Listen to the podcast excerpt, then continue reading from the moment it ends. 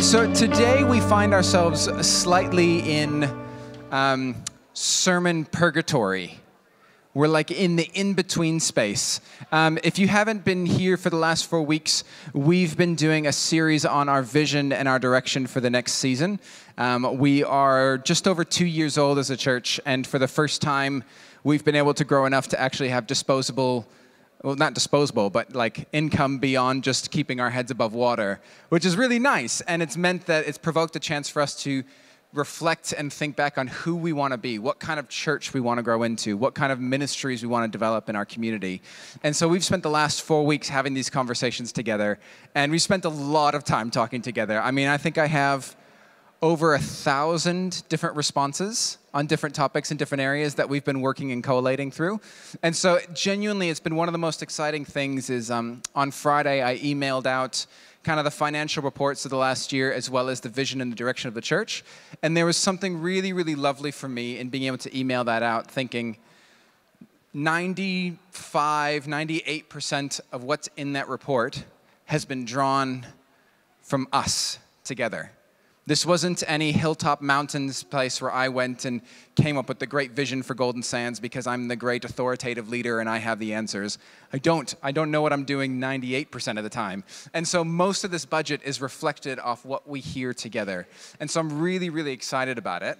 Um, and again, if you do have any questions about that budget, please stick around. A half an hour after today's service finishes, we'll have a chance to talk about that um, together and get out any questions and any. Uh, any thoughts you may have. We'd love, genuinely would love to hear from you. So that'll be happening today.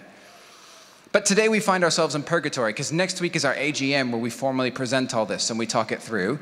Uh, and last week was that, and we find ourselves in the in between space. And um, as I was praying about what do we do with this day, I was going through the feedback and I was looking through all the discussions we had. And I felt like God kept drawing my attention to one specific area and perhaps a challenge for us today as a church. It's been a challenging few weeks, so bear with me. I'm going to try and kick you in the pants lovingly again one more time. But I was a little bit frustrated that I felt God leading me in this direction because today, uh, the challenge that we face is one that I am guilty of perhaps more than any others. It was a thing that came through our feedback, and as we talked about what would make a really great worshiping church? What would make a really effective missional church? What would make a really deep discipling church? What would make a great community church? One feedback came back every single week as a challenge to that. And every single week, we talked about the challenge of busyness. Every week. Every week it featured. What's going to be the challenge to us being engaging in real good mission? Well, the challenge is time. It's just when do we get the time to do that? We talked about worshiping together. How do we like go deeper with God and experience His presence and live out of that reality? One of the most common bits of feedback was it's really hard to slow down and spend time with God when there's so many other things we need to do. We talked about it with community last week. To build good, deep relationships, those take time. Those take cups of tea. Those take small talk. Some of you love small talk and some of you hate it, but it takes it. You don't get to community th- without small talk. And there's this challenge. And so today, I was frustrated because I feel like I struggle with this perhaps just as much, if not more, than anyone else. So as I talk to you about this today, note I talk to you not from here, from a pastor who comes to you with great ethereal wisdom, but I come down to here as someone else who's like, yeah, I suck at this too, guys. but maybe in humility together, God might offer us a different way. So I was looking at this challenge of busyness and doing what I do. I love reading, I love research, and I always want to read what other people are saying about it.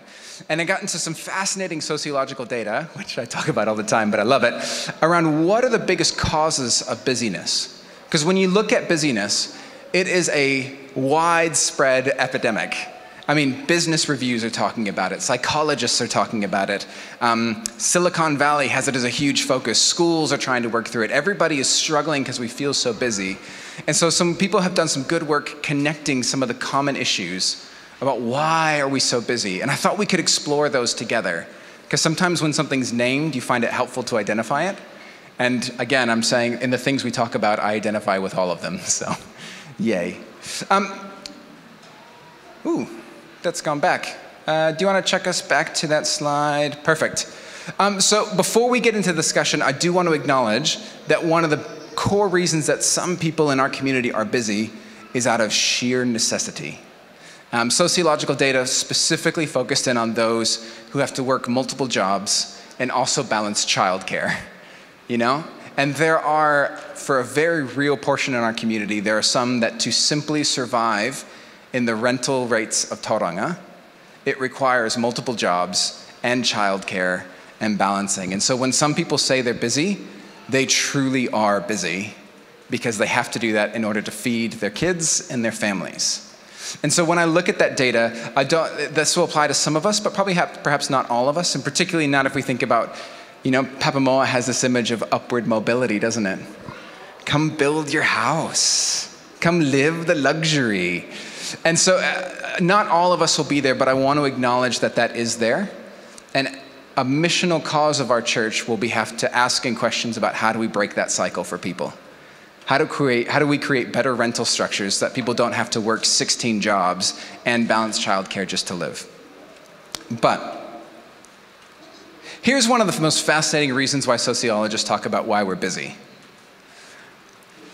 In all their research, they looked at it, they found an interesting trend. See, in the 1800s, people with wealth and status often attributed their wealth and status with material possessions. They would have really, really fancy clothes. They would live in luxurious houses. They would get these goods and items that were incredibly difficult to ascertain, like to grab, and then they would flaunt them to show their importance in society. But researchers note that throughout the Industrial Revolution, and particularly in the last 50 to 60 years, that's changed. The mass production of goods has made like really fancy things available to all of us. I mean, almost everybody in the world now has a smartphone in their pocket. Like, this is crazy. 100 years ago, this would have been the ultimate status symbol, and now this is the thing we let our babies chew on because we need to entertain them for a little bit, right? And you think about it, even like Silicon Valley, the big tech giants, some of the richest people in the world, you find them walking around with like hoodies and jandals, right? So status, like wealth has not become the status symbol and like possessions haven't become the status symbol. Instead, what researchers show is that what has become the new commodity, the new important thing, is our time. We can buy as many things as we want to because we can get it from AliExpress for nothing. But time is finite. And what we find is that heaps of people, business CEOs, and all of us, we talk about how we're busy because if we're honest, deep down, it makes us feel important. We feel good about being busy. We want to be busy. That's like the work ethic in New Zealand, right? Pull yourself up by your bootstraps, get your things done. How are things going for you? Oh, how's, how's work? Oh, man, it's busy. Oh, it's busy, busy, busy. How's your week been? Oh, it's busy, busy, busy, busy, busy. What's been going on in your life? Oh man, life is busy, busy, busy, busy, busy, busy. And often, what researchers tell us is that what we're often doing is saying, Oh, I'm important. I'm important, important, important, important. I'm, I'm very important. I have so many things to do, so many things to do. I'm very, very, very, very, very important. Um, one uh, researcher from Columbia Business School, she says, When I say I'm busy, I convey status not through what I'm wearing, but by signaling that I'm something that's very scarce. I'm communicating that I'm high status because of the intrinsic value of myself and my human capital, my human work. It's a more sophisticated and nuanced strategy than signaling through products. It's about our intelligence, our inner characteristics. And so often, what we find in our culture, just in New Zealand, Tauranga culture, is that we pride ourselves on being busy often. Businesses reward us for being busy.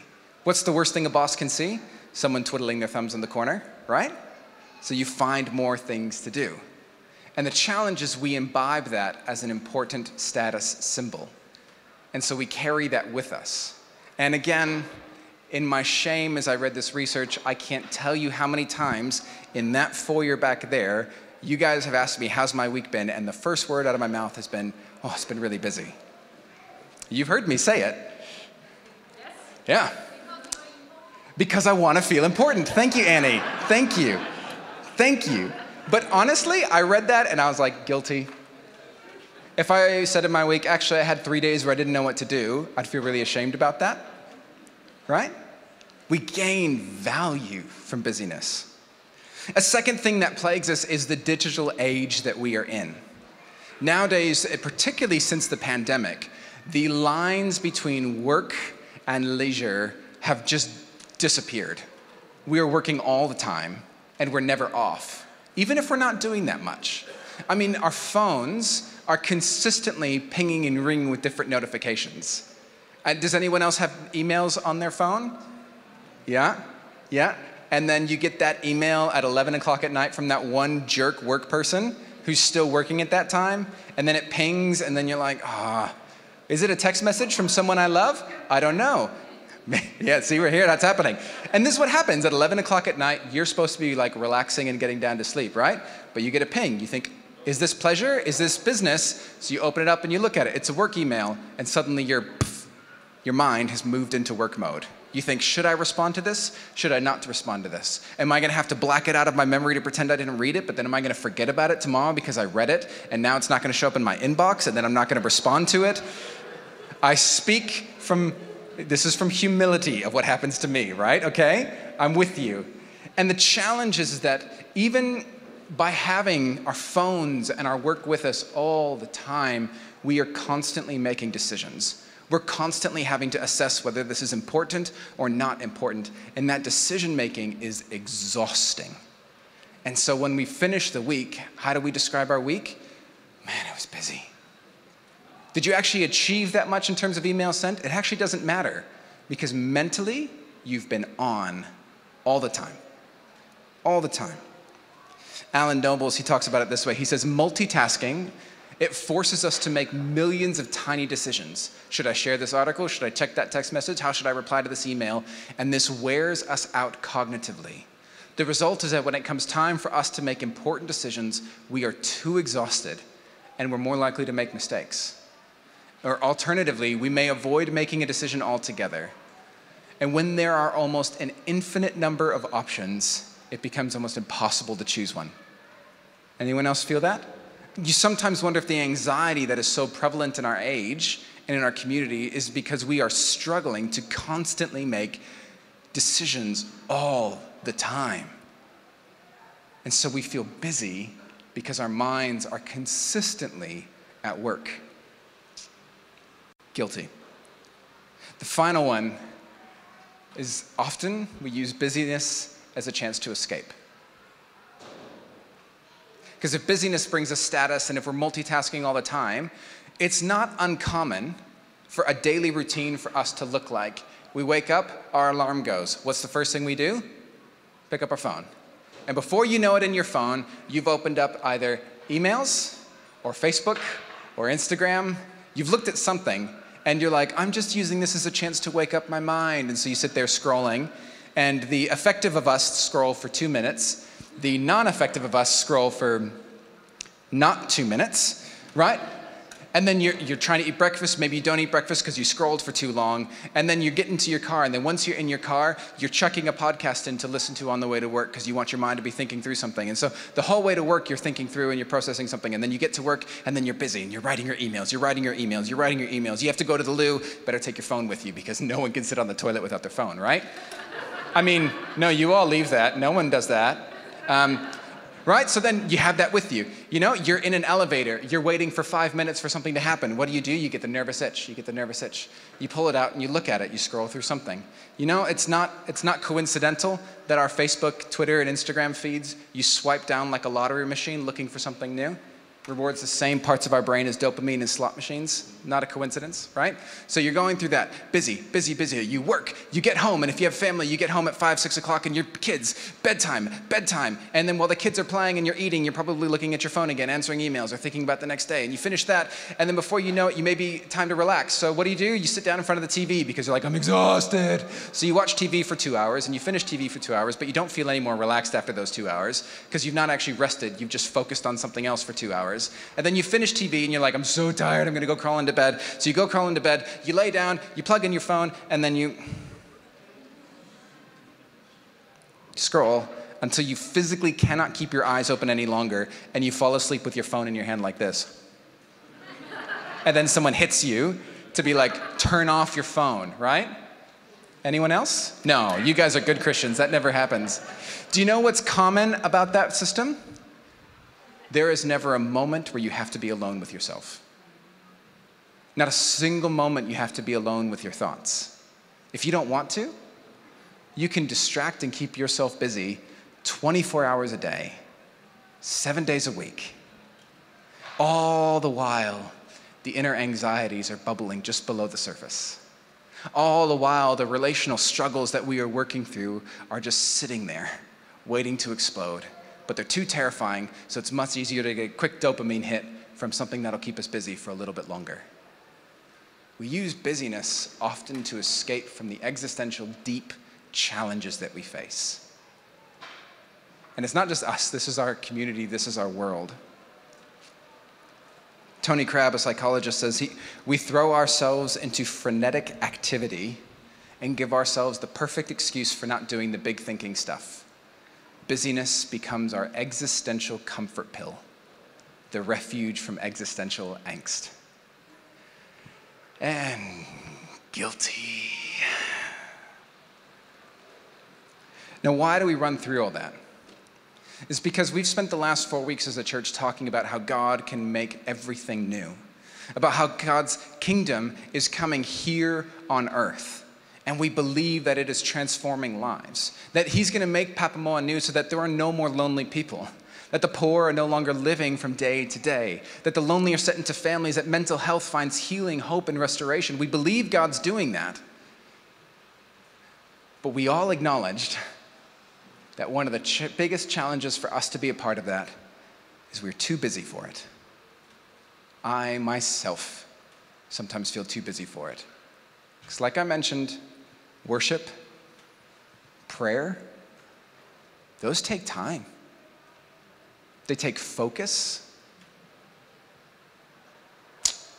Discipleship, getting asked deep questions, you can't keep hiding the existential dread with busyness when it comes to discipleship, because those are the very things that Jesus wants to talk to you about.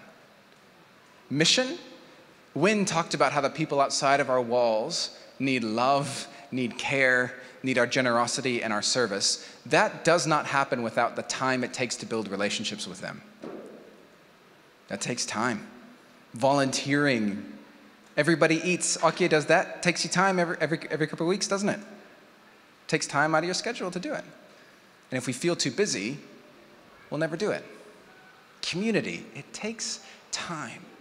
And here's the challenge that I sat with this as I thought about it this week is that if we want to witness to a different kind of kingdom, if we want to witness to a different kind of gospel, if we want to witness to a Jesus that actually transforms and makes things new and brings in a different kind of life, thinking in the language of Revelation, if we want to leave digital Babylon and discover the new Jerusalem of the kingdom of God, then perhaps we might need to leave one of the idols of Babylon behind.